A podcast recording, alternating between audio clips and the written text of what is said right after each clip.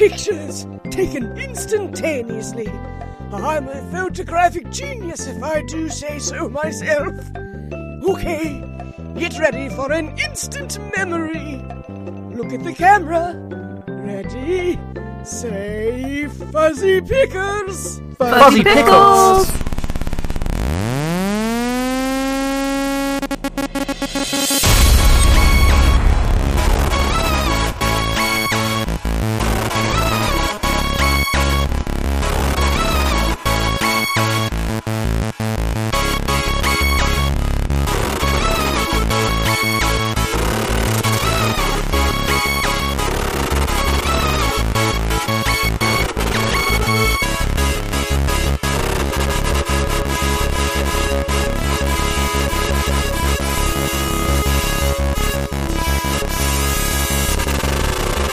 started again. Jackson, All right, I'm recording. recording now. Okay. No, it's fine. Hello and welcome to Abnormal Mapping. I'm your host, Matthew Mark. With me is co-host Jackson Tyler Hello. Hi. and co-host Destiny Sturdivant. Hey there. And we are here at episode 39. I have nothing for this. I was trying to think of a clever 39 Steps reference, but nobody's seen that movie. That's the only place I go. Yep, that's kind of all I had. I don't think I've I've seen the movie, but I have read the book. That's because you're British. It's part of your heritage. yeah. That's true. That is true. Yep. Every child gets a copy when they're born. Or I didn't know it was a book until I watched the movie, and I was like reading up on the thing because that's what I do after I see movies. Yep. Same. Is the book good? I, I don't know. I I enjoyed it. I was like twelve.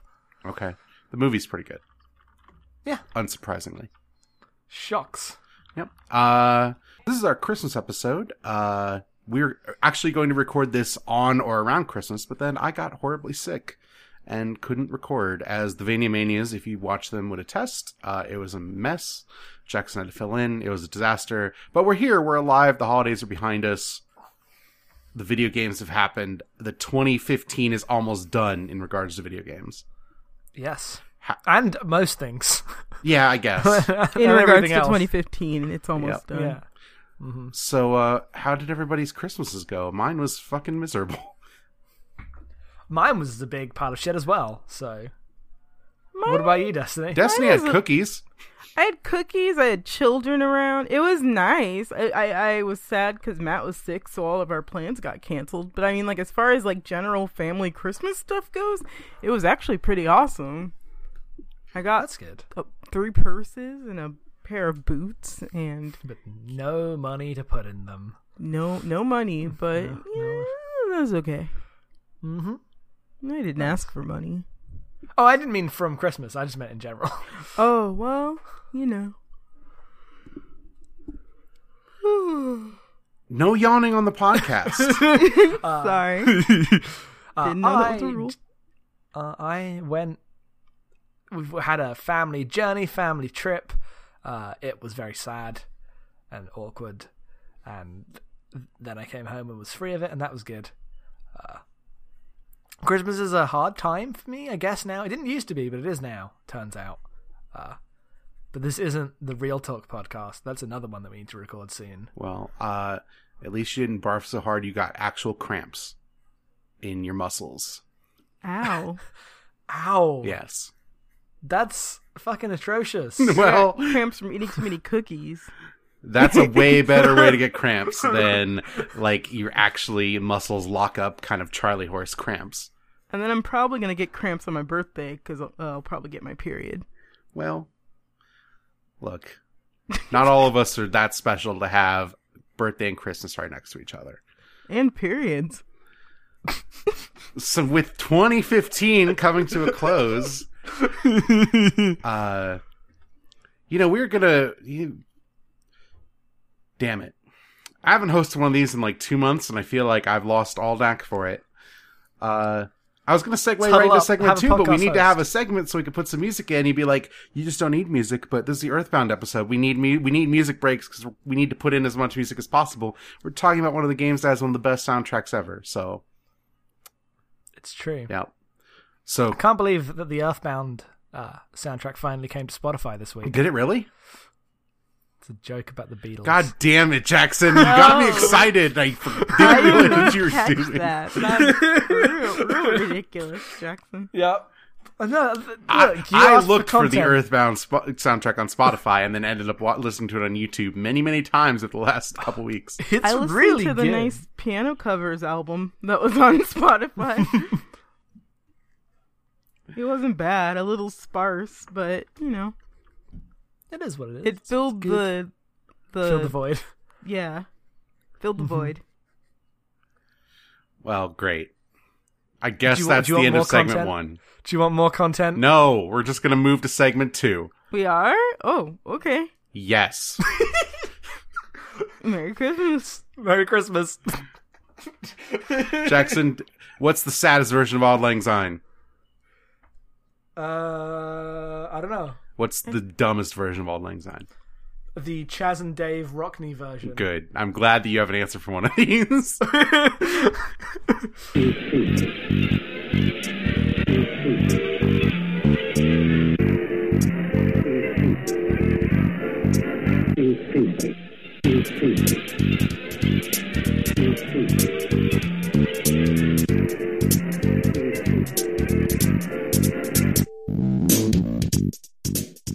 So for segment two, now that it is the end of 2015, uh, as everyone pointed out to me, all things are ending as regards 2015. what? When I talked about Hang games, on. you made it a point to critique my wording. So Yeah, I didn't say that the end is nigh. that's though. not what I meant. Look, There, there's another year coming. is there? unfortunately, Is there? It's I'm not going to be a good one, folks. Yeah, Look. There here was we a go. tornado wa- warning in one part of the country, and then it snowed in the other one. Gareth Edwards is making a Rogue One movie. 2016 could be all right. So I kind of wanted to talk about. We didn't. I think it was in our uh, December episode last year, Jackson. We talked about how we were going to actually try to do a game of the year list for abnormal mapping in 2015, and then n- neither of us, but especially not you, played What? any No. of the new games of 2015. That's true. Look, uh, no, that's not played a true. I just couple. played. Yeah, I We know. played um It's Punch it's Out. it's not that it's not that Jackson didn't play 2015 games. It's that every 2015 game he played was 70 hours long. yeah, so he played a good two, three games.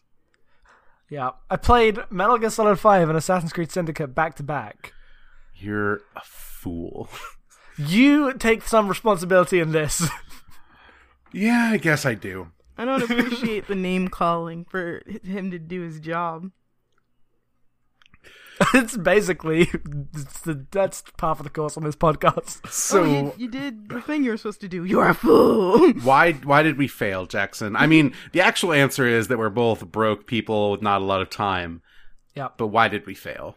More philosophically. Uh, because we were doing other things. We were caring about other things, and the race of like chasing video game zeitgeist is it's not. It ain't worth it. It just ain't worth it. And the work we would have had to do to like be fully caught up on 2015 stuff and have an actual informed discussion about that uh, wasn't worth sacrificing the time to fill in gaps, play interesting stuff, just play things removed from the hot topics on Twitter. Like we both recently played The Last of Us, and uh, it was way better not being in the environment where everyone was hot taking on The Last of Us, and it was just a thing that we enjoyed. Last of Us is a really cool game when you're playing it a year later when nobody cares. Two years later, Oh wow, you're right. No, yeah. I forgot. I was thinking of the version that we played was last year, right? yeah, two and a, it's two, been two and a half years since Last of Us was released. Ah, that's great. Last of Us was released before this podcast started. I can't tell if that makes abnormal mapping feel incredibly old or incredibly young, but it's one of them. Maybe both. Because I feel um, yeah. weird. yeah, yeah, Last of Us is like it came out two months after. Oh my god. Those were. it feels like it was a decade ago. Oh god. Last of Us is like a game from last year. I'm sorry, I don't know how to tell you this, but they were released two months apart. Oh no. Sleep five years. Uh, yeah, they were released two months apart on this very night. It's worth it's worth pointing out that if it didn't exist, this podcast might not exist. To be fair, we have made a sworn oath.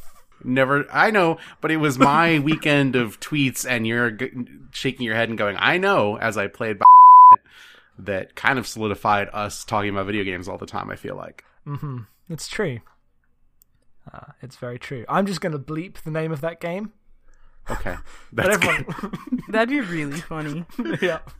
So, yeah, I agree with all your points as to why we didn't. We brought Destiny on board also, and Destiny's not going to chase us down the let's play all the new games rabbit hole because you no. have things to do. I have hobbies, man. Destiny. I have you played Destiny? No, Okay. Hmm. Mm. in, unless you mean that in a way more like existential sense. You got In which played case, by. yes. You got I have played been by playing yourself. Destiny, and boy, has she been playing me. Um, so yeah, we kind of abandoned that and then joked throughout the year about how we were going to do a game of the year list, and then didn't do any of that at all.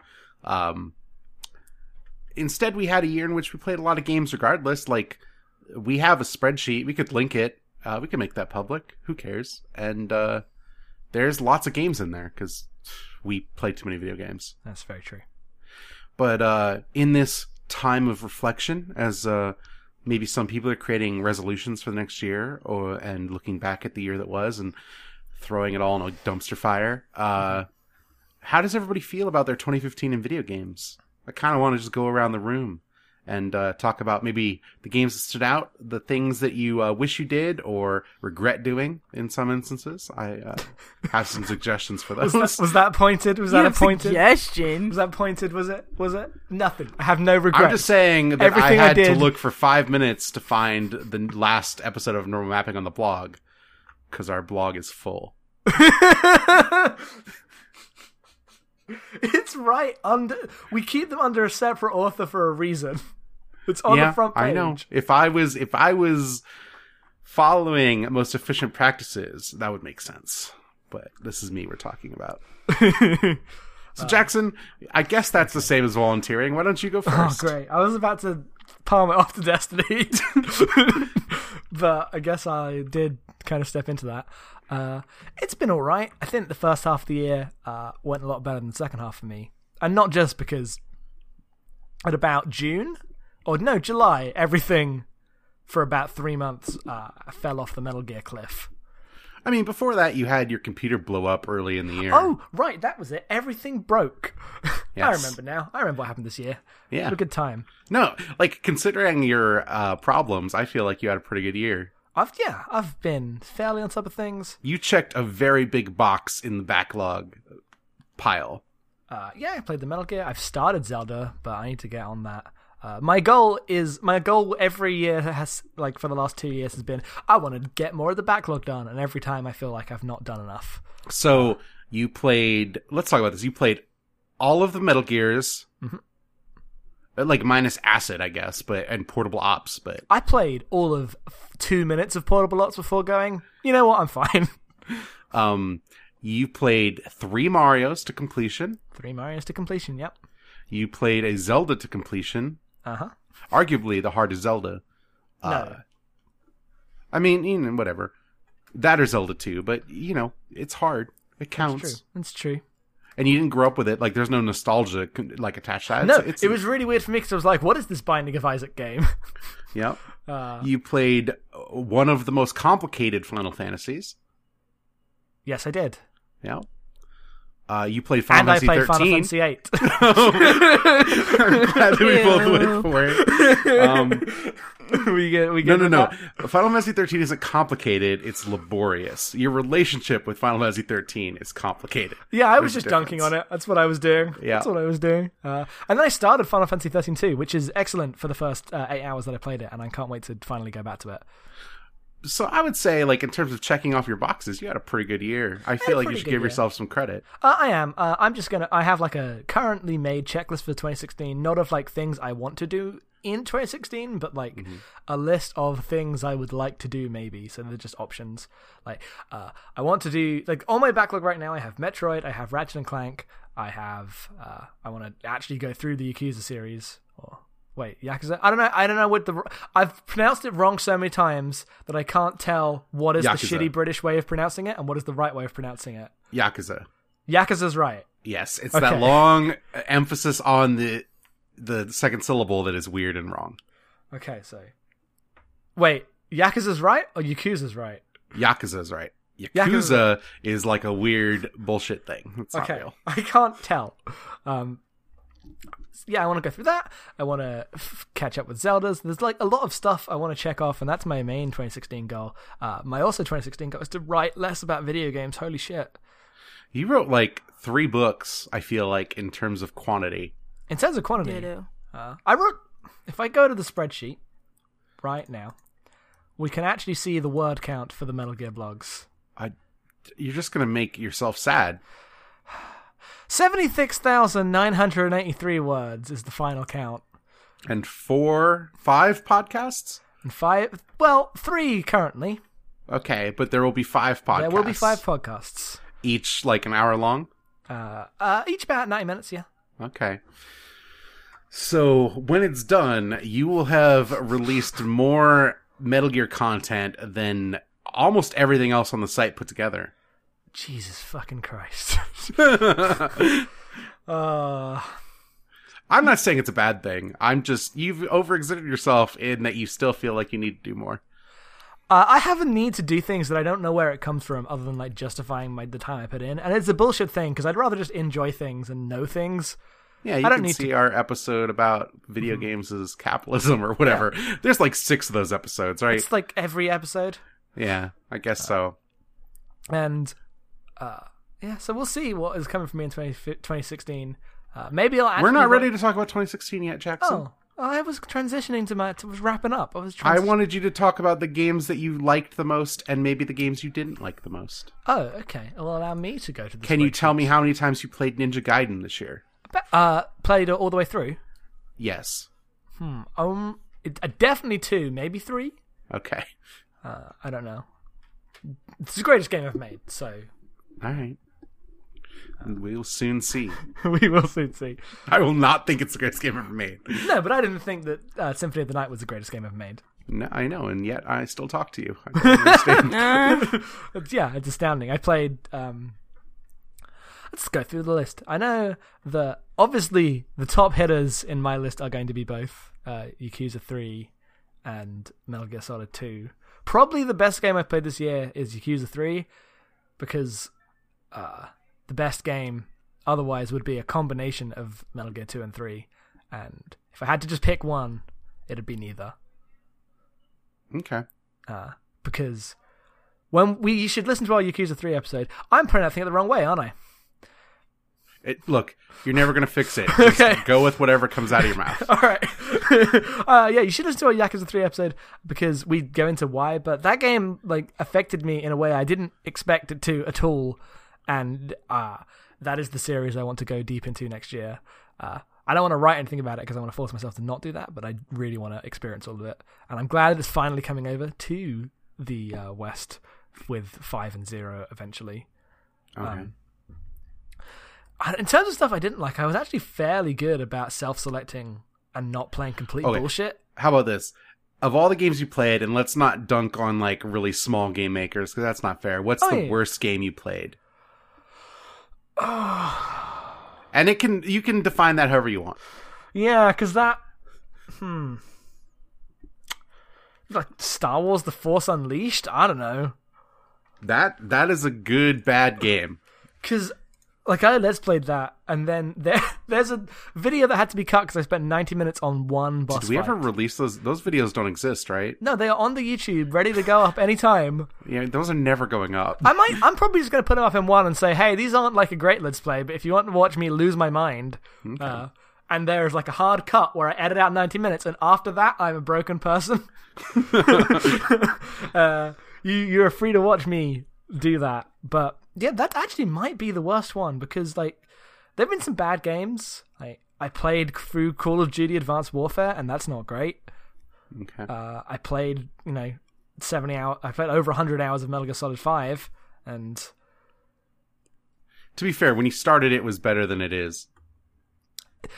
not really. I don't know. Okay, you played a lot of the crew. I did, but I Is was the crew better better than Metal Gear? No, but it's not. No, no, God no, no. Okay. I'm, it's hard. It's actually really. It's a really hard question to answer because the crew is way less but more predatory as an evil capitalist game. I don't know, but yeah, I'm I'm going with I'm going with uh, uh, the Force Unleashed. Okay.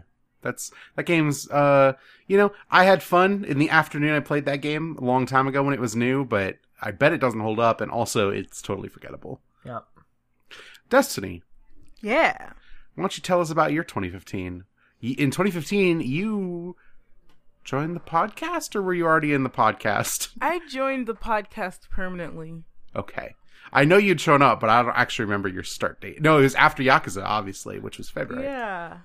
Um, what was my first game? Final Fantasy VII. It was Final Fantasy VII, then it was Minecraft, then it was Atelier, and then you came in after Yakuza in March, I think. Thank you for having a better memory than me. I, I mean, remember. you forgot that Destiny was on the Quantic Dreamcast with us. Shit. Was that in 2015? No, that No. was a long time ago.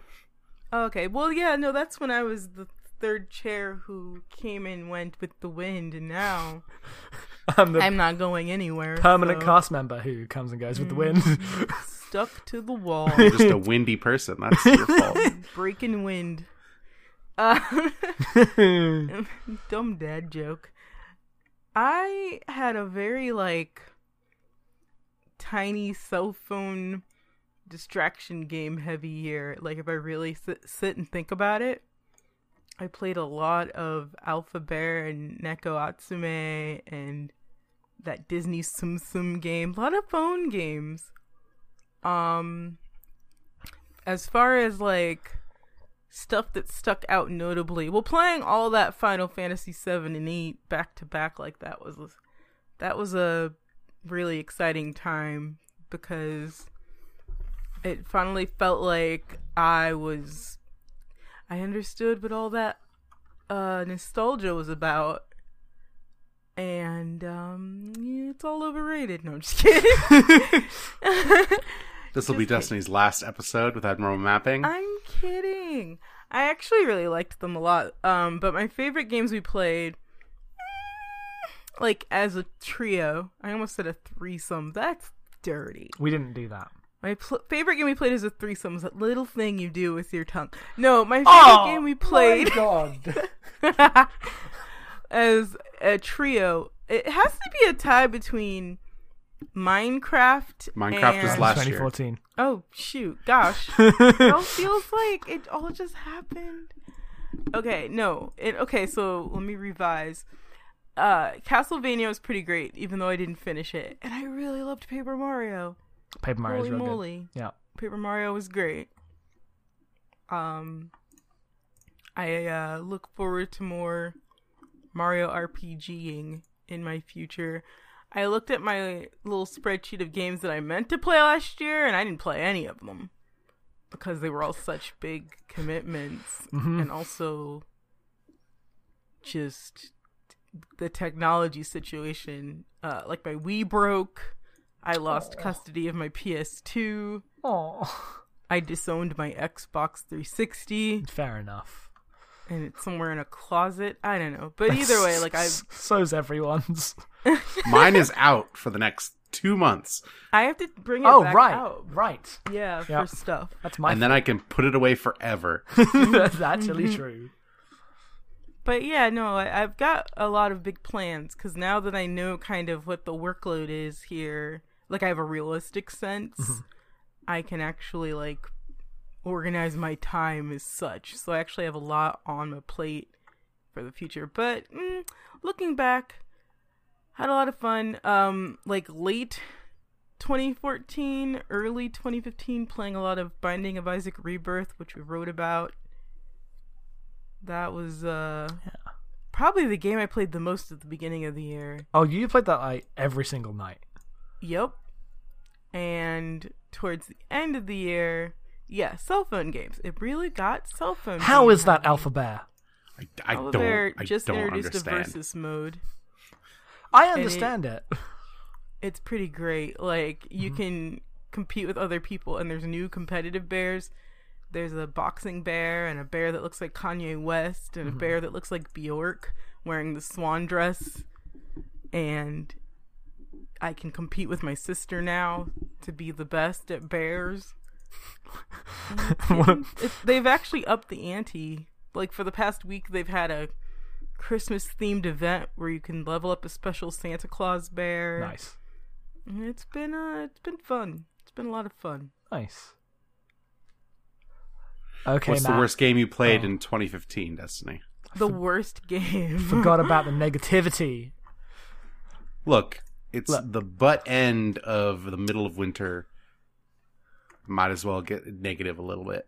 so when I joined the podcast, one of the first games we had to play was that Tony Hawk game that was impossible.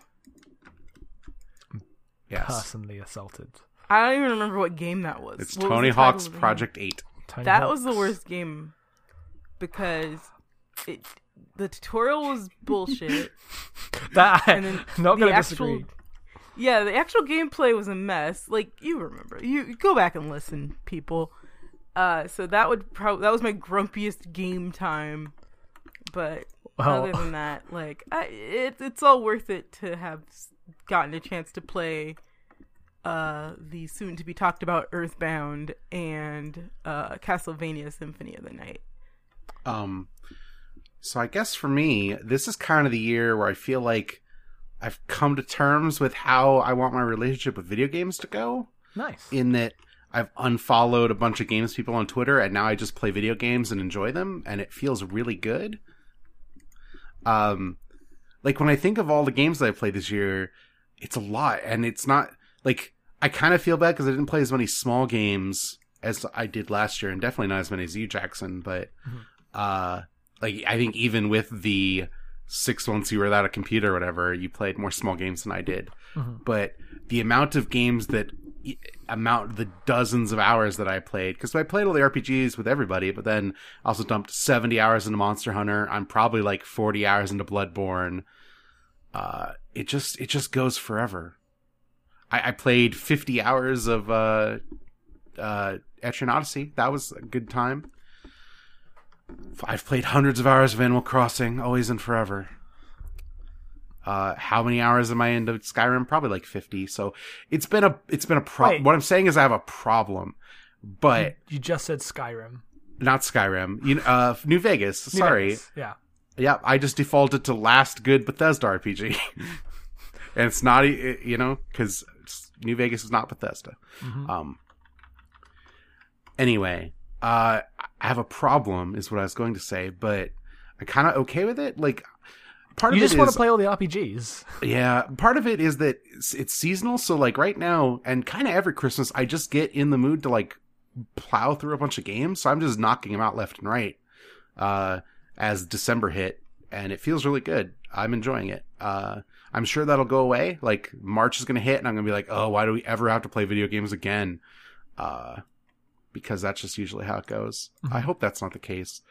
But uh that's kind of been it for me. Like I don't write about games anymore. I do the let's plays cuz I enjoy them, but I don't I'm trying not to care about the conversation. and I feel like I do all right with that. Uh I don't know. Like part of it is just being tired of having followed that conversation for like over a decade at this point.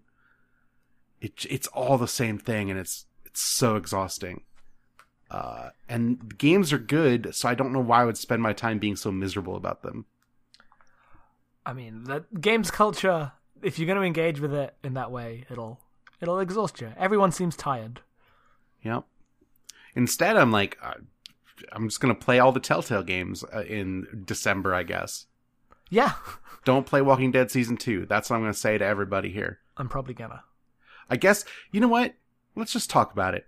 So, I've played worse games in 2015, but nothing so squanders the infinite potential that it contained as thoroughly as Walking Dead season 2, which is awful in juxtaposition to The Walking Dead being one of the best games.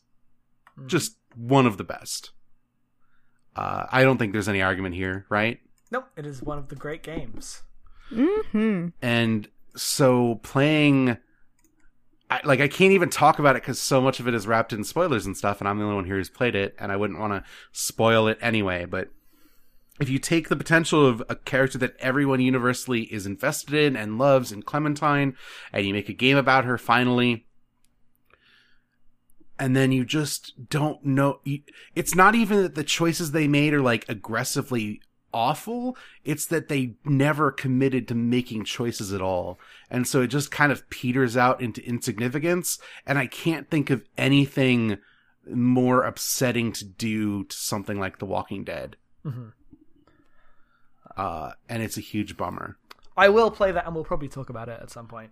That's fine. I'm looking forward to that. I assume Uh, that if we there's record something, there's things I really like in there, Mhm. but the overall thing I was left with was just this.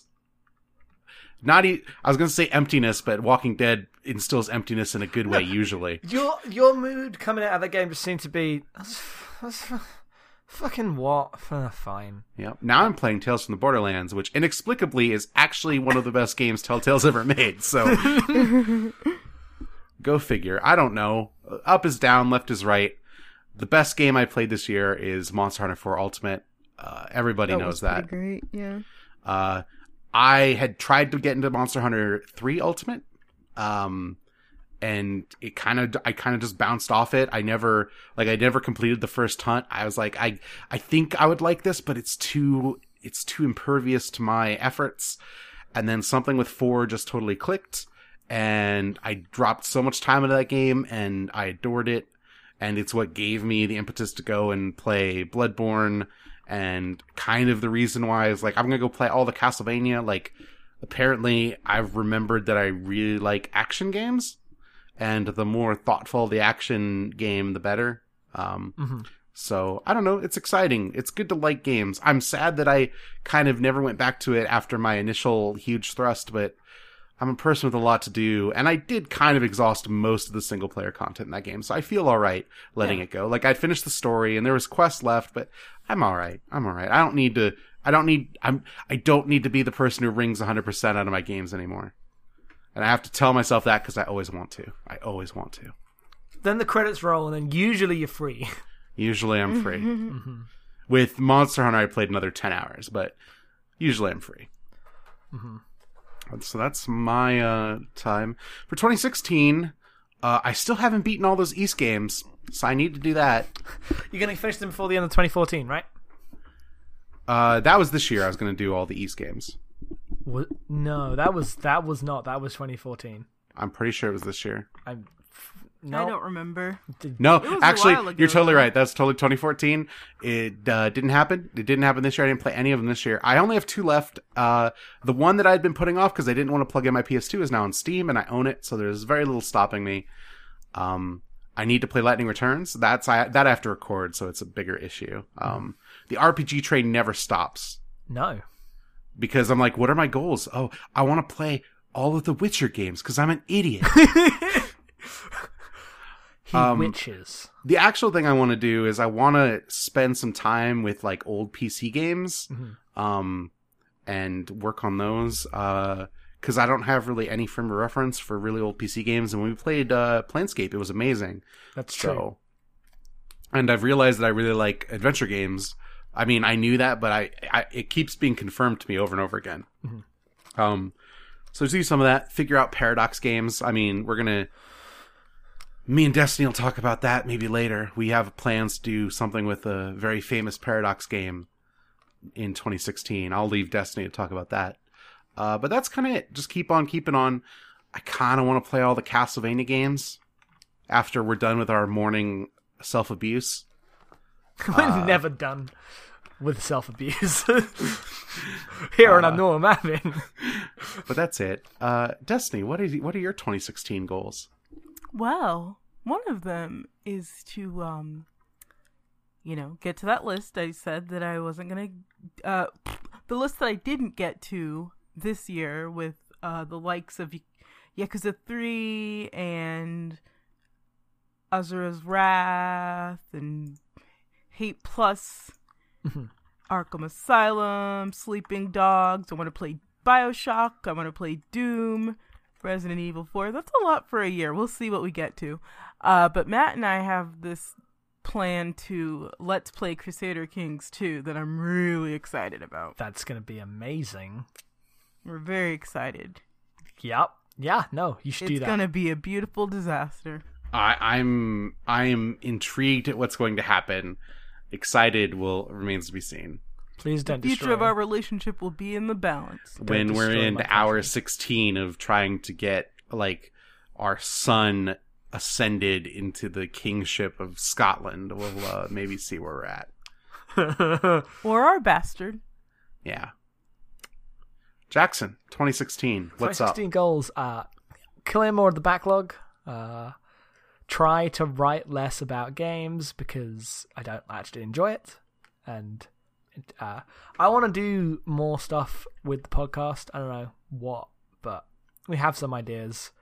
The Metal Gear podcast are one example of that, but I like the producing the podcast is the form of like criticism I find the most rewarding. So I want to double down on that and do more uh, cool things with it, but I don't know what yet. But you'll see in 2016.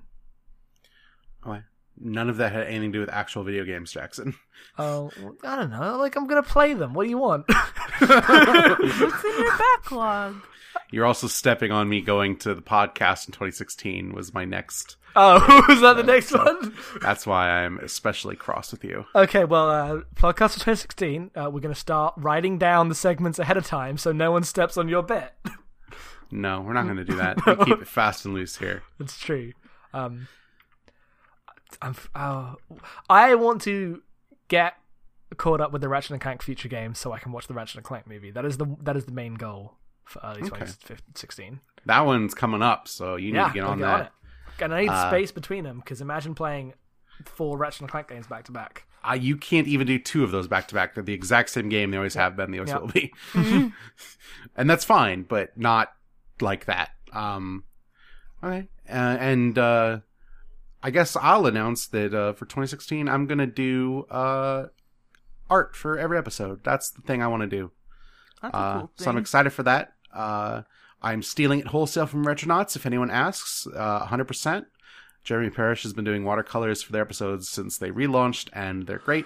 And I'm jealous of them. And I'm going to be doing mine digitally because I'm lazy, but and I don't have a scanner. But we're going to get uh, cool art on our episodes for sure. I'm so excited. Me too. Well, I'm glad. I guess that's it. Unless Yeah. Destiny has anything. Oh, um, no, actually, I don't. I just, I'm looking forward to wasting so much time in front of video games with you both. It's not wasting time. This is important media criticism we do here. Important media criticism. Yeah, thank you. I'm looking forward to wasting time with all the important media criticism we do. I mean, I think it's worth holding on to it as not being a waste of time. Like that's the actual thing that I think has made my relationship with games better. Uh, Oh, if I really thought it was a waste of time, I wouldn't do it. okay. I'm I go the other way. I'm trying to like uh let go of the need for it to be important to my time. Yeah, but we're operating from different problems. Yep.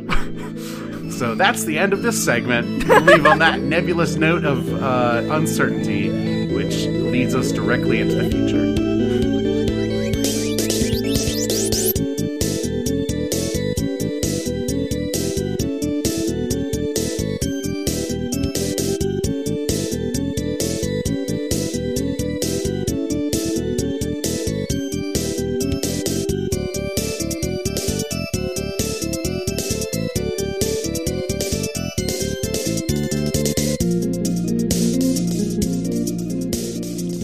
Our game pressed. club this month is Earthbound, uh, 1994 Japanese role-playing game by Nintendo, um, HAL Laboratory specifically.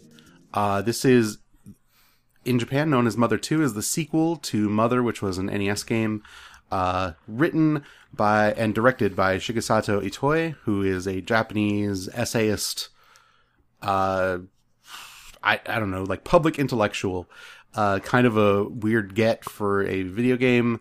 Uh, at the time, he was uh, just a fan of video games and wanted to make one, and basically went to Nintendo and said, "Hey, you make the video games, let me make one, and they agreed, which seems ludicrous given Nintendo in 2015.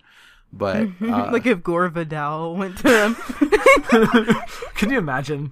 I would probably play that. I'd play that. The Jonathan Franzen video game. They went to the publisher of Devil's Third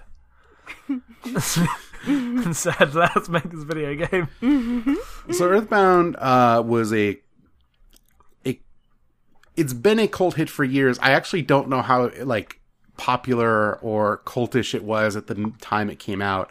I remember getting a copy because Chrono Trigger was sold out uh, when my mom went to buy my birthday present that year, and I got a copy of Earthbound instead. That is the only reason I ever owned that game. Uh, I do not have my copy, of course, because I was a child and sold everything I loved.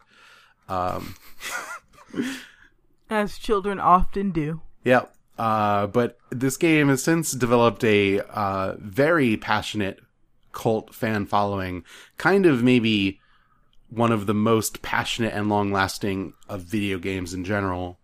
Uh, they've been around forever. Uh, like Fangamer started as an Earthbound fan site, like they're part of the Starman community. Uh, so they're very established, and this game kind of reached legend status as Nintendo never really like talked about it much, and a sequel came out in Japan for the Game Boy Advance and never came out over here.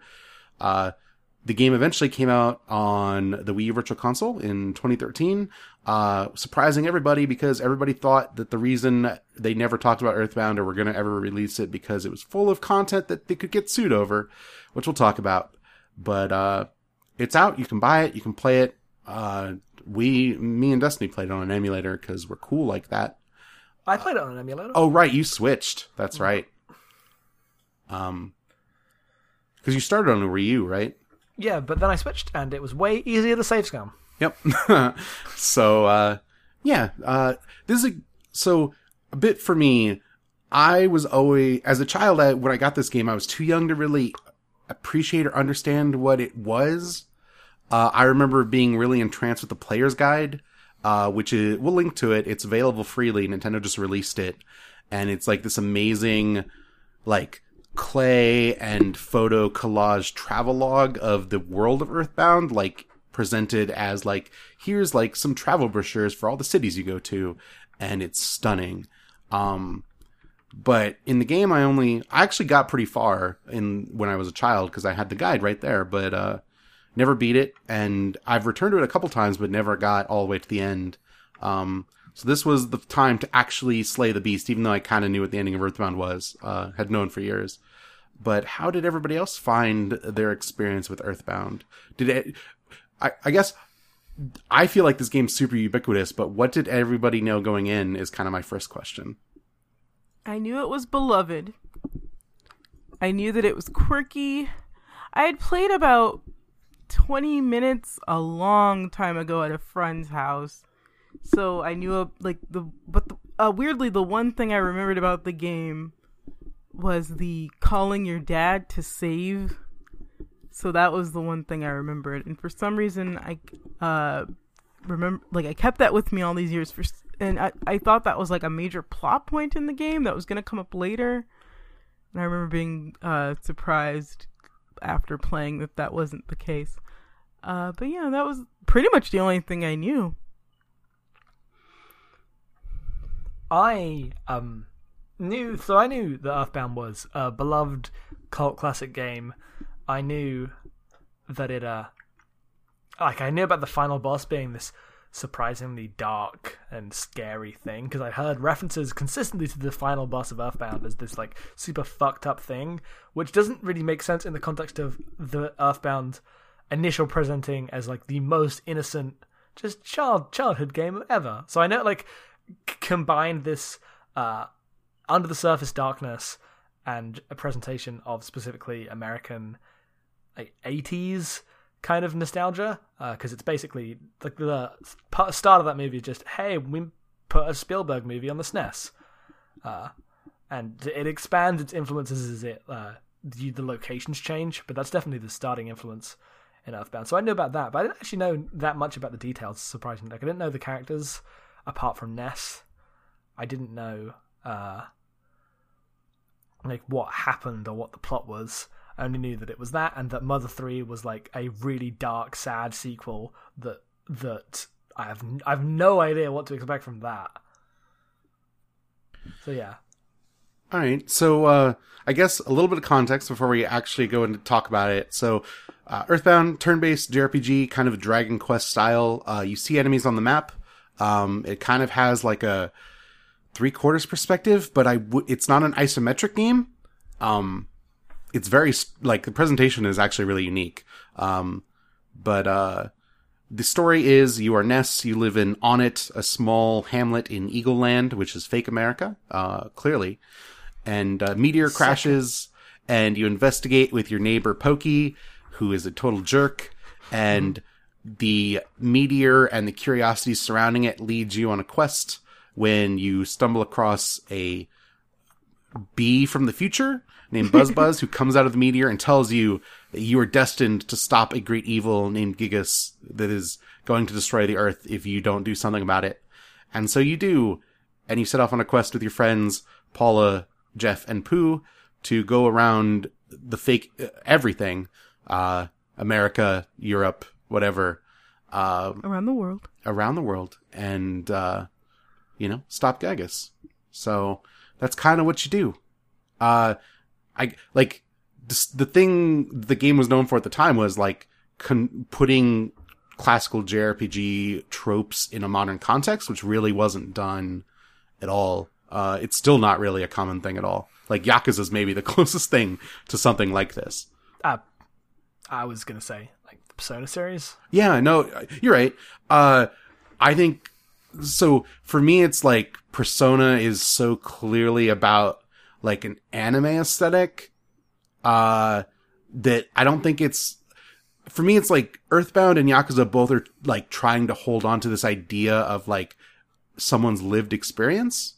Oh sure, but I mean like when people talked about Persona Three when it came out, I remember everyone saying it's like Earthbound. It's JRPG. Oh, that's interesting. I've bullshit." never heard that comparison before. It kind of took me aback. But no, I guess you're right. I would never think of it in the And same it was terms. it was three specifically because that was when everyone was losing their minds over it's a JRPG, but it's with actual places in the world. Hmm. yeah, Oh, that makes cool. sense to me. So yeah, that's that's uh that's the comparison point I'd go to. Are are like those kinds of RPGs more common now? Um, I don't know. I mean, World Ends Earthbound with You? styled games are definitely a small Yes. subgenre of indie RPG, Definitely. but um, Not just indie RPG though. Uh, no. like- I think mostly indie RPG though. oh sure, but specifically the South Park game is a clear riff on Earthbound. Yeah, I mean it's like Earthbound and Paper Mario, right? Yep, they just Yeah. put those together and then unfortunately put South Park on top of it. Yeah. Oh, I well, have to play that game, don't I? No, no. oh, good. I'm not, like I Thank would. you. I love everything about that game except that it's South Park. I will never play it because it's South Park. Yeah, I Uh, don't want to play it, but the uh, the comparison was intriguing enough. You almost got me. like I and I'd seen going into play Earthbound uh, now was interesting because I'd seen lo- so many comparisons uh, specifically to Undertale. Like I'm playing Earthbound in the middle of the Undertale zeitgeist, and Jamie's yelling at me, going, "Why haven't you played Undertale yet?" I'm, like, I'm playing Earthbound, mate. Piss, piss off. I uh, actually think that the two games have almost nothing in common outside of kind of an art style. And it's like really dis like, and maybe like a weird sense of like general kindness to them. Mm. But like mechanically and sensibility wise, I don't think they have a whole lot in common. I think the comparison actually ends up hurting uh, Undertale a lot when you confront someone who actually has played Earthbound and likes Earthbound a lot. Uh, because just- Undertale doesn't really present as Earthbound much, and the moments it does are like nice, but it's that they, that game's got more going on than that. Oh, I expect to. Uh, I'm gonna play that soon. Me too. But yeah, that was interesting purely as uh, Earthbound was back in the conversation in a weird way, even Yep. though it. it's Like, So, not that it's there's necessarily like, substance to that. Every time there's like a quirky game, I feel like Earthbound gets dragged out as like the everyone's original quirky game that they played because Now, it was true? so unique at its time. Hmm. What's the first quirky game you ever remember playing? I mean, like it's for me, it is probably Earthbound. Like Earthbound are like Uniracers, which is a ridiculous game. But what do you uh, mean by quirky, though? Just Like, like, you just get like a game with like kind of like a weird offbeat sensibility that's like full of jokes and like kind of self-referential and kind of like weird and like like Earthbound exists before the idea of like memes, but Earthbound would totally be discounted as a meme game if it came out today. oh, for I- sure. 100%. felt that way when I first played a mystical ninja game. I don't know, like I remember Kid Me being like blown away by how like silly it was and how it didn't really Yeah. feel like it needed to justify its silliness and and just being like, "Wow, are there other things like this that exist?" Yeah, and I know that Goemon's like that, but Goemon never had much traction in America. Like it's a long-running Japanese series, but like only a couple of them made it over here, and they weren't particularly popular. Uh, Earthbound, at the very least, had like a, a big cultural awareness, even if it didn't actually sell particularly well when it came out.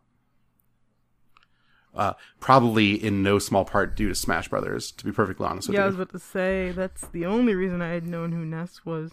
And I remember thinking initially, I thought he was a Pokemon character the first time I came across him in Smash Brothers. Isn't, isn't that funny?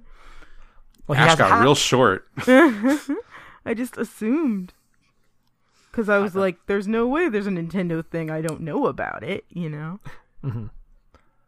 But of course, Who knew? I was young.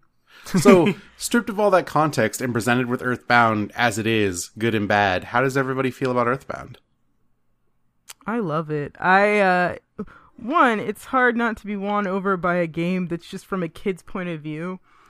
Uh, but, uh, like, it reminded me a lot of a game we also played together, Attack of the Friday Monsters, which I'm pretty sure those got heavily compared when they came out.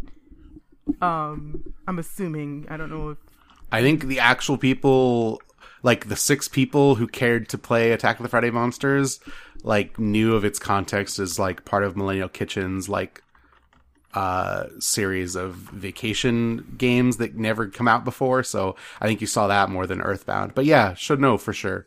Yeah, no, I just feel like as far as like it's from this kid's point of view and everything that everyone does in it just kind of fits in with that. And it's like heavily based on the creator's nostalgia and so they just reminded me so much of one another. But then you've got like this really really hilarious sort of kid logic things in it like dad is just a phone at the end, end credits of the game uh, when Ness's parents and s- sister come out, mom is represented by the mom sprite, Tracy, his sister's represented by the Tracy sprite, and dad is represented by the phone. Um, you never see a man. Uh, when you get coffee in your inventory and you read the inventory description, it says, uh, I guess this tastes good to adults. um, so, like, that sticks out on its own. But then you also have a game where you're fighting uh, traffic signs and taxi cabs just as much as you're fighting monsters. And so to me, that's really kind of. I've never played anything like that before. And it, it always felt sweet and funny. And it didn't feel like, you know, some games will be quirky and it's like, oh, you're trying too hard. I like you, but you're trying so hard. Um, I'm trying to think of a game. I don't want to insult anybody, so I guess I won't name any names. But there are there's a lot of games like that, especially like nowadays. There's just so many games that are trying to be funny and weird for the sake of it. And I don't know, this game you can just feel like there's a real earnestness behind it. And I don't know if it's because it's an older game or what. Maybe I'm giving it too much credit because it's older. And it also has, you know, the um instance of being a game that's you know from a culture different from mine so it automatically feels special does that make sense Uh, for me, it's not just that it's like from a culture different than yours, but it's a cult like it's a different culture trying to capture nostalgia for your culture. right and it's like everything seems to be coming from tv and yet it still feels really japanese But it also doesn't feel wrong, even though everything's like factually inaccurate. well like the idea of like this kid walking around with his baseball glove and his baseball cap and bat like that's you know that's growing up like you You had the group But, of like- kids you played with outside. For me, like it doesn't actually resemble anything like my growing up. Oh, but no, it's mine- so much a part of our shared cultural experience that like the things in it still resonate, even though they have nothing to do with our own experiences. And I think that's like really interesting. No, it's definitely true. It it feels like I don't know. It just it does it just doesn't feel like anything I've ever really played. Um not I'm not really talking about the plot. I'm just talking about the little things that it sort of hmm unveils as you go along like the giant eraser in the middle of the which I just read wasn't even the er- the eraser statues and pencil statues those were Yeah, they were In- uh, octopuses because it's like Octopi, a pun yeah. in Japanese. And Oh, you shock me. Yeah. Yeah, and then like yeah, the it's- coffee shop is really booze, so they had to change that. But Yeah, it's it's weird how some of like a lot of the like small character touches actually came out of the uh translation localization. I'll link uh a bit about that. Like there's a site uh that just has every change they've made, but they also have like a rough overview and like it's significant. Um and a lot of it is like for Nintendo back in the day Nintendo was very staunch about content stuff in their games, so no booze, no explicit references to death. or Uh, religion. yeah, or religion. And by generalizing a lot of that stuff, oftentimes, or abstracting it, oftentimes I feel like it made it way more evocative. Well, What am I- I think it's specifically because the game, especially in terms of death and religion, the game is very much about those two things in a real way. That by softening out the like textual references, uh, it, without removing the broad themes that the ending specifically is pointing at, uh, makes that more powerful. Because the game is about the ends with you fighting just pure evilness as a concept by having everyone in the world pray, and that is what ultimately saves the day. Like, It's everybody rooting for you, and then bringing in the player. Mm-hmm. Well, which it's, is- it's, it's- it specifically uses pray, and I feel like that's deliberate. Like it is a uh, Yeah, but it, like, pray and kind of like a, like, it's not in a Judeo Christian context. Yeah, Yeah, it's a they, they Judeo-Christian kept that sense. in because they felt like it was nice and vague enough to where it wouldn't offend anyone. Like Yeah. that's what I read. okay. Or, and in a world in which like playing it now in like a post everyone jokes about goku with a spirit bomb like the idea of all the worlds sharing their positive energy to create the ultimate attack against ultimate evil is not like a trope but it's like an understood convention yes, the Yeah, end of every didn't- season of Digimon. Like yeah I, I've, but I, I don't know. I felt like there was a specificity in Earthbound's design that, uh, like, it felt like it was arguing towards a more specific philosophy than. I know that this you didn't have uh, this didn't have the same effect as- you on you. But, so how um, about okay so why don't you broaden it out past before the ending and talk about what you what you you mean explicitly Earthbound to me is a game about uh, a sense of like peace in like internally and being okay with just what happens. Uh, the whole game is about building these friendships and these people coming together to defeat evil. And then when you defeat evil, evil is presented as this really like sad thing, uh, who is just pity this like pitiable, powerful thing, and all its power isn't actually like gonna affect you. And it's like presented as incredibly tragic, and then you go home and you lose all your friends and all these connections that you've made. So it presents every single connection you make throughout the game as inherently temporary and something that will never last, and everything is just gonna like you're saving the world, but your friends are all to leave you. Everyone's to grow grow up. Everything's to end, and the game is consistently about how that's okay, and it's nothing to be afraid of, and it's nothing. It's not a bad thing, and it argues for this very momentary in the moment peace with like it's okay. I'm not going to be angry about the world, and I found that incredibly resonant Can as I- someone who struggles with that stuff. Can I say uh, how I read yeah. it? Yeah. Oh, like for me, it was more about like the point of the game was coming together with not only like your friends who you find through this like I don't know if it was predestined, but like yeah, I guess it was because he was a Yeah, was. baby, uh, and he had these powers. But anyway, like you know, these people are drawn together. They don't even know each other. They're from different parts of the world.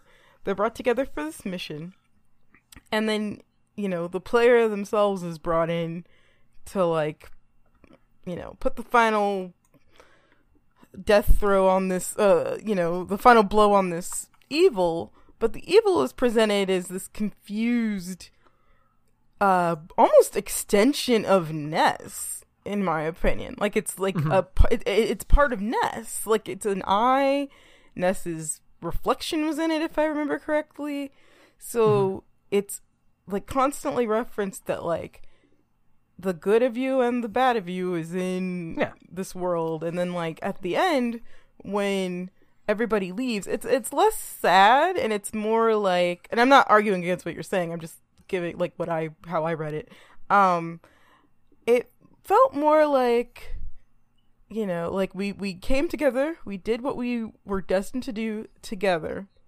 We made these like really deep connections and we'll probably you know if we if we aren't gonna see each other again we're definitely going to keep in touch. We're gonna write letters we have a telephone. Like it, didn't come across as like he lost everyone. It more felt like all right we finished what we have to do but now we have to go on with our lives but we're not gonna um hmm. It, it just didn't make a big deal out of because the goodbyes are pretty unsentimental aside from the one with Paula and it's just because she just happens to be a girl and there's sort of a joke about I think Jeff says it like if you ever get married I want to fix your appliances and um I don't know I think it it was less about the friends leaving but more of a sense of like no we're probably not done with each other we're just done for now cuz we don't live in the same part of the world and we've Well- s- seen the world together so what else can we do Well, this that's how I saw it as well. Like it's uh, a completion of like people's purposes for each other. It presents the uh, relationships you have as uh, things that exist for other reasons, uh, or the, the least with these the four specifically, but more generally, it is about at least to me how it's okay to move on from a thing when the thing is completed. It is okay to keep going because the memories are there and you don't need to hold on to something that is meaningless because pokey is presented as like uh consistently just upset and like he wants to be better than you. And he's And- using people left and right. Yeah. And so here's the an- antithesis uh, antithesis of this idea in that he's just like trying to bring everyone else into this stupid idea that he can't let go of uh, and is just an asshole all the time. Whereas you are able to your friends save the world and then walk home and watch the best end credits of all time roll and it's great You're i love looking it so for a photo book. You're showing your mom what you've seen. so good it's Whereas- so good Pokey's still, ass- assumingly he's still out there trying to like top himself.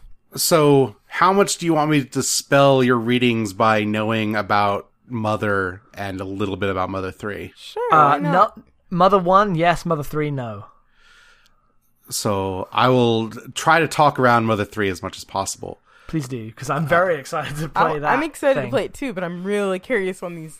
Okay, so it's more about the nature of Giygas himself. So mm-hmm. the plot of Mother, like Mother mechanically is like a much harder, much more punishing version of Earthbound for the regular Nintendo. So it's not as ridiculous. It doesn't quite have the character, but the plot is that you have a character named Ninten who just looks like Ness and his grandparents found an alien that like landed on Earth and raised it as like one of their children, but then that alien, ab- like when it was reclaimed, they were abducted and they had psi powers and this alien son that they raised was ordered to like, or part of his goal was to get psi powers from them.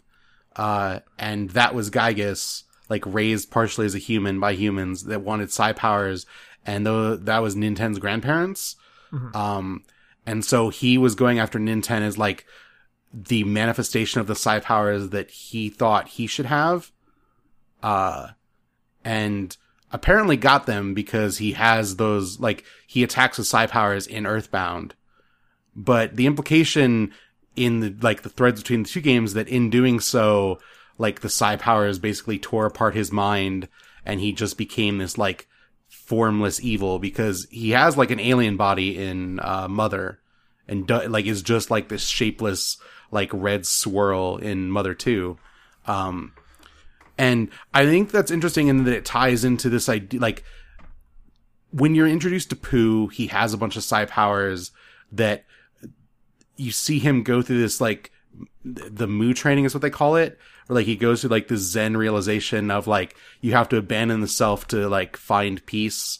And they talk about Paula as like being a really special child and having like she grew up like especially kind and everyone loved her and like there's a uniqueness to her. But like Ness has to go through this period where he like actually confronts his own inner self to like erase eradicate himself from evil and i feel like the two games in tandem talk about like this inner strength coming from this ability to like go through this self purification mm-hmm. and this self understanding that Giygas never could and it like tore him apart in the same way that it's that stuff that keeps your characters together and whole. Mm-hmm. Uh and that's why like they are special and important. And Giygas is by the time you meet him in Earth Earthbound, like Pokey calls him like a an addled idiot. Like the ultimate evil is just this m- like mindless sense of hate and destruction. Mm-hmm. Interesting. Yeah, that makes sense to me. Yeah, I won't talk about Mother Three at all. Woo! Because I've, I've the way he will talk about Mother Three, I don't even know what that could be. I don't know everything about Mother Three, but I know a lot about Mother Three. All I know about it is the reputation of it being dark. Um, but so, uh, that stuff aside, the actual thing going back to it that I really liked about Earthbound this time is as an adult who, like, I've experienced all of the Beatles and I've watched the Blues Brothers and I get like a lot of the references that they're making and I know all of the places they're going to. Like, it's like watching these kids traipse through the cultural artifacts and the sense of place that Earthbound creates is like the joy for me. Like this sense of Americana as you go from various towns, ending up in Fourside, which I think is like one of the greatest RPG towns in video games. I think it's amazing. Uh, like it looks cool. It's really evocative. Like it makes you feel really small, even though it's like an incredibly limited thing given the like era of the game. Um, and then suddenly you're off to like Europe, uh, going to like Great Britain, uh, or the French Riviera, or like down into the Middle East, and the the truth that like the the remis- what's the word that I want? Uh, verisimilitude that they get by not going for something like actually realistic, but trying to get it like the truth of a thing uh, through their abstraction, I think is like really profound and is like why people are so attracted to that world.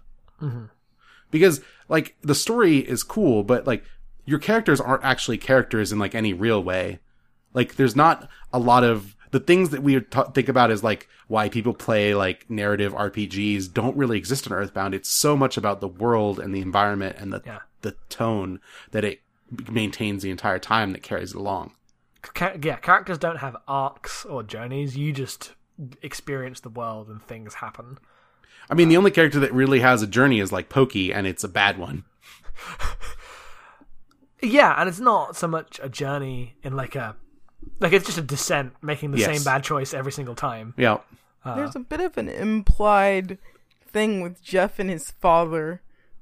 Mm-hmm. I don't know maybe if that was translation or what, but I got the impression that maybe they were estranged and then they came together through this mission, like their shared work on it. I don't know. Well, yeah, because to me it was always struck as like Doctor Andonuts has no time for having a child, and so he just sent him off to boarding school. Yep. Uh, and Jeff is like as good as his father, but doesn't like clearly didn't see himself as such. I don't know. Like I've always gotten the sense that Jeff was always like felt in, insignificant until he met your party and was like super useful. Oh yeah, Uh, Yeah, that's yep. the vibe.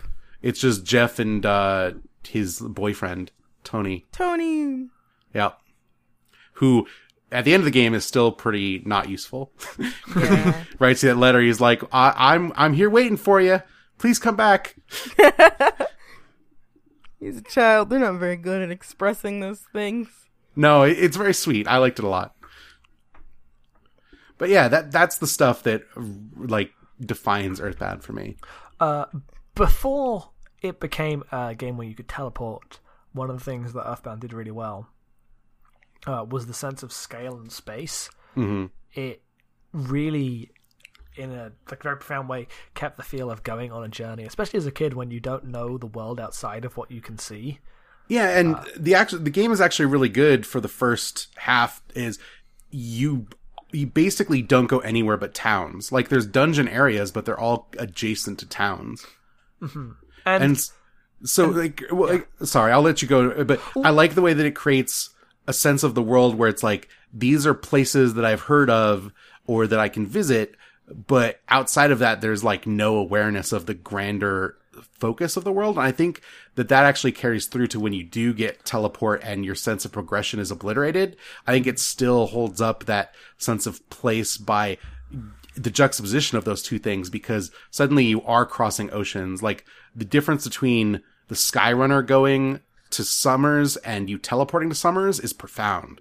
yeah, No, it's because there's a coherence in you know uh, the the way the locations link together. But specifically before you can go anywhere, uh, the distances feel like when you have made it all the way to Fourside, you're like, I have been a long way from home. I am a long way from home now. To get home, I would have to go on a massive journey back, uh, and the the distance you feel like yeah, the like fact that you have oh, oh, Destiny sorry. Well, I just want to say, like, yeah, like one of the things that really helps is when you're pre-teleportation, you're taking buses everywhere. Yeah, I was just about to say yeah. So yeah, like, you, and you're literally sitting on the bus the length of time it takes you to get to those places, and you have to pay every time. So it really feels like a real trip. So when you get out to like, uh, Winters really feels really really far away, and Dalaam feels like another dimension. It it really it it the the the sense of like place is huge because I didn't even know that the game took place in places other than the initial towns because Ness, you know, Onett is they're numbered one, two, three, four. Own it, Twoson. What's the third town? Three. Threed, and then Fourside. So I assumed those were the only settings of the game, not realizing that it was just gonna be the whole world. So, like, I don't know, I felt like I was along with the kids in having, like, my sense of place expanded in this really organic way.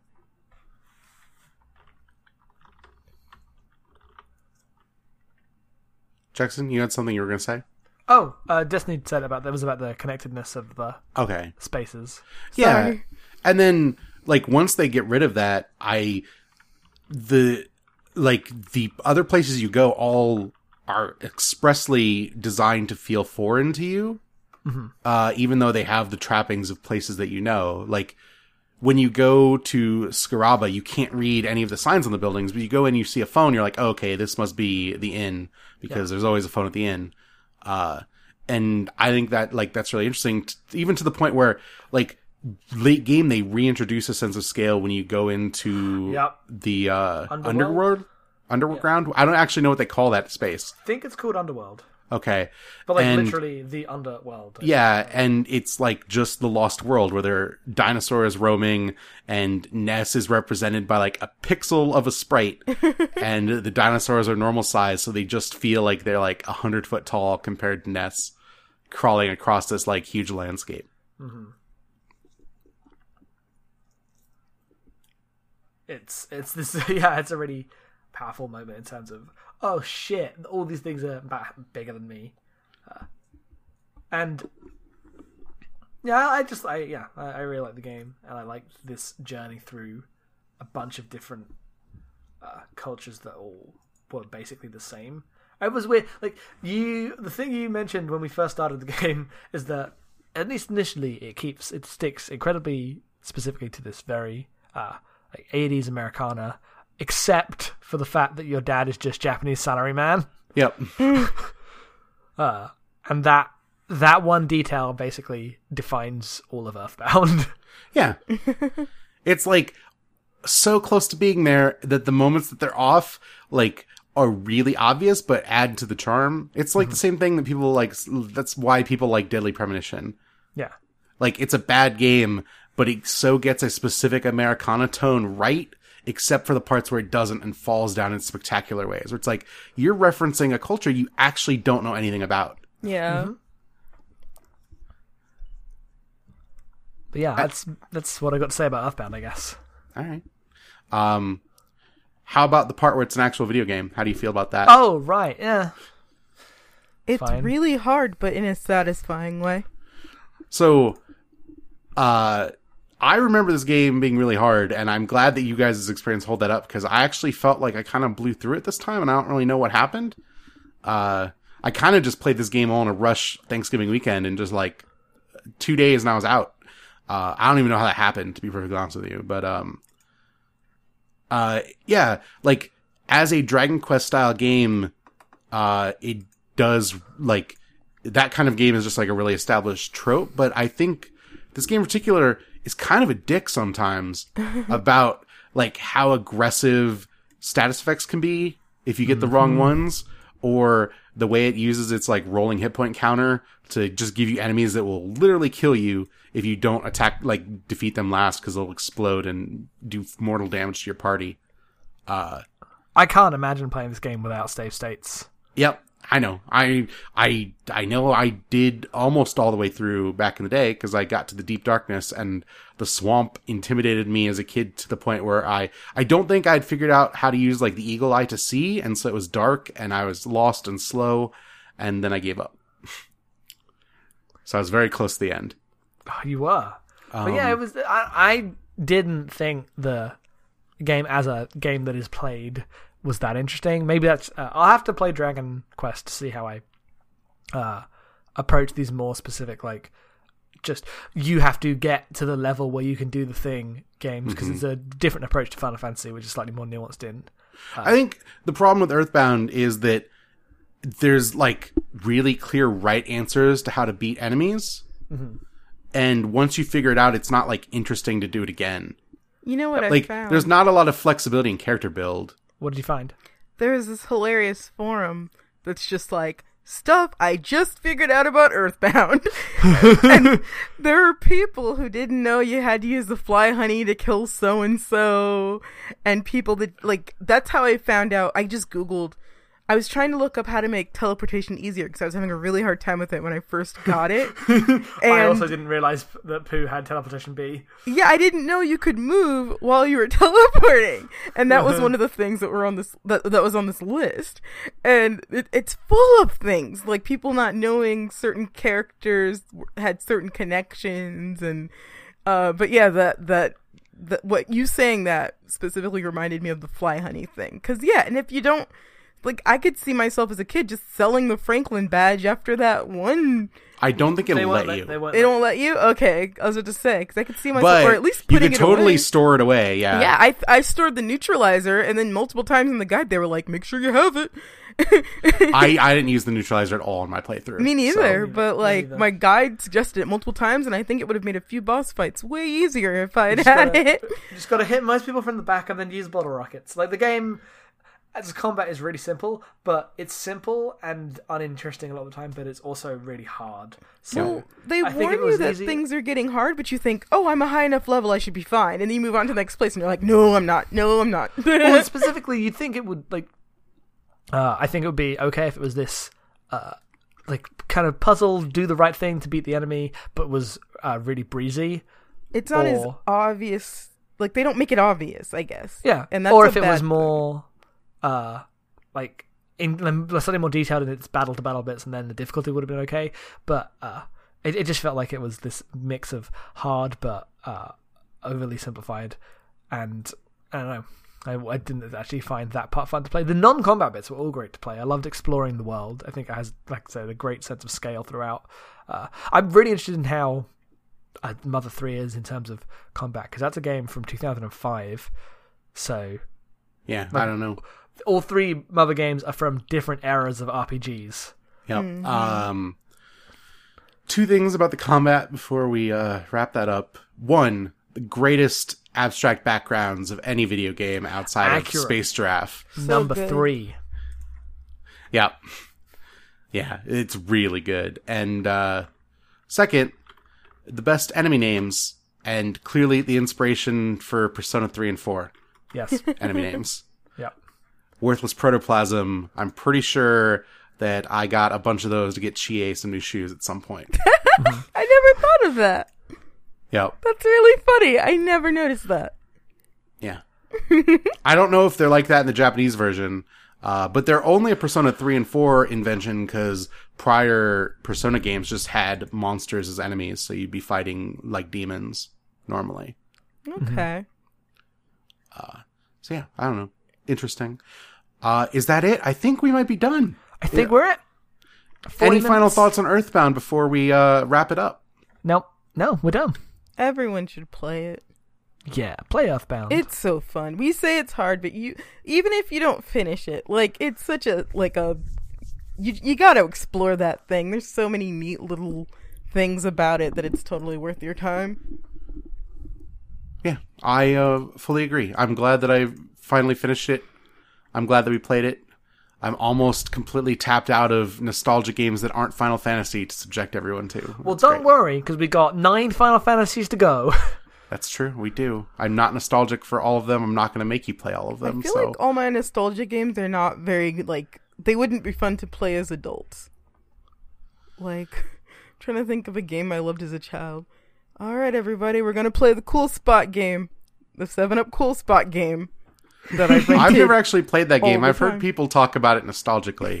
So I had a maybe lot it's of all, maybe it's fine. Sometimes those games are weirdly fine. Like you never know. I also had the Chester Cheetah game for Sega. I bet that one's not. I've never heard anyone talk about that game, so it's probably not fine. it has Omaha in it. That was the thing I remember. All right.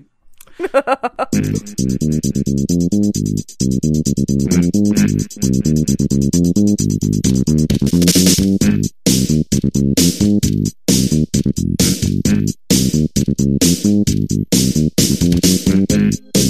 you.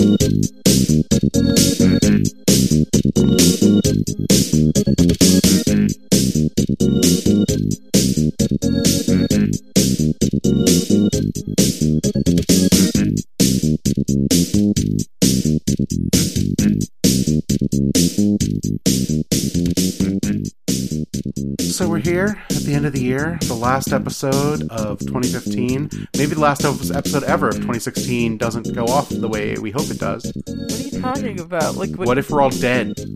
oh, that's what I thought you meant. it's a callback. This episode's gonna go up on uh, Thursday, so what if tomorrow we're all dead? That'd, be, that'd suck. It could Don't destroy happen, the sun, but we won't have any feelings. About I'm not till going to do do it. I'm not going to destroy the sun in the middle of winter. It's so cold. It's so cold. Oh, we need it now. Yeah. Oh, now we love the sun. I see. now we it love the sun. I see. Yeah. But the part where it threatens to expand and engulf us, we have to get rid of it. Oh, you'll be long dead before that happens. works. You'll be long dead before that. Those aren't mutually exclusive, Matthew. Happy New Year, Jackson. Happy New Year. Happy New Year, Destiny. Happy New Year. Happy New Year, listener. That was when they just said it. I'm glad. I hope they do. I hope if you did, you can write in and tell us that you said it to podcast at normalmapping.com. Uh, you can also send us questions, which nobody did. To be fair, we asked for submissions a week and a half ago, but you never did send them.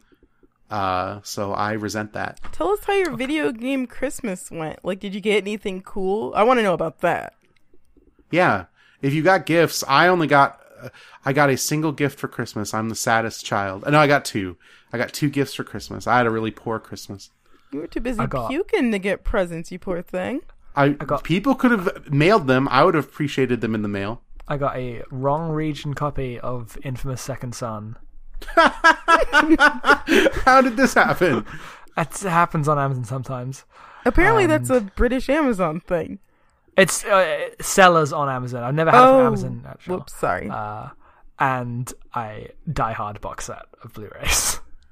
I didn't get uh, any media for for Christmas. I I got, I got some books. You got some mixed media. Yes, I got some cool paint that I'm like super excited to get cracking. It's actually not mixed media. It's just acrylic paint. that is the definition of not mixed media. I could mix it up on my own. Um, So that's it. Uh, next month we are playing Jackson. We are playing Expand, a Steam game. Well, it's not just on Steam, I think. Actually, it might just be. I don't know. Uh, but it's a, a game, a puzzle game, where you are a square eh, going around a big circle and like doing stuff. I don't know. It seems I've- interesting. I've played, I think, half of it. I have no idea how we're going to talk about it for an entire podcast, but I'm excited to try. Do we need a supplemental game in there? No, we'll, we'll be fine. Okay. Uh, you can get it if you're listening to this when it came out in the Steam sale for cheap uh, for the next like three days. So get on it uh, if you want to play along. Yeah. Um. Outside of that, where can everybody reach you, Destiny? At Fridge Buzz Now on Twitter. BadlandGirls.com. Jackson. Headfuls Off on Twitter, headfulsoff.com, and uh, also on Goof Zone and Trash Pick Ratio. And you can find me on Twitter at mbeing. Uh, there's an underscore in there, em underscore being. And uh, check out the Abnormal Mapping YouTube channel. Just go to YouTube, type in Abnormal Mapping, like, subscribe, comment. I guess we don't.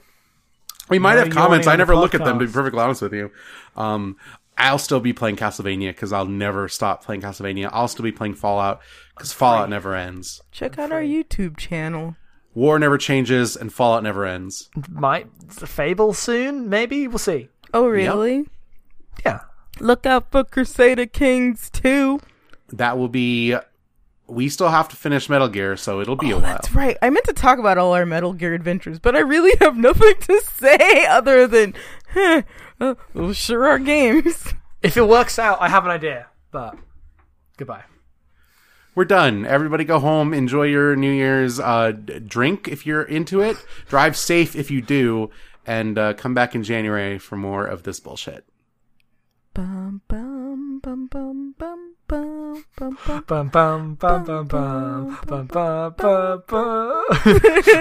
they go through all together. Bye.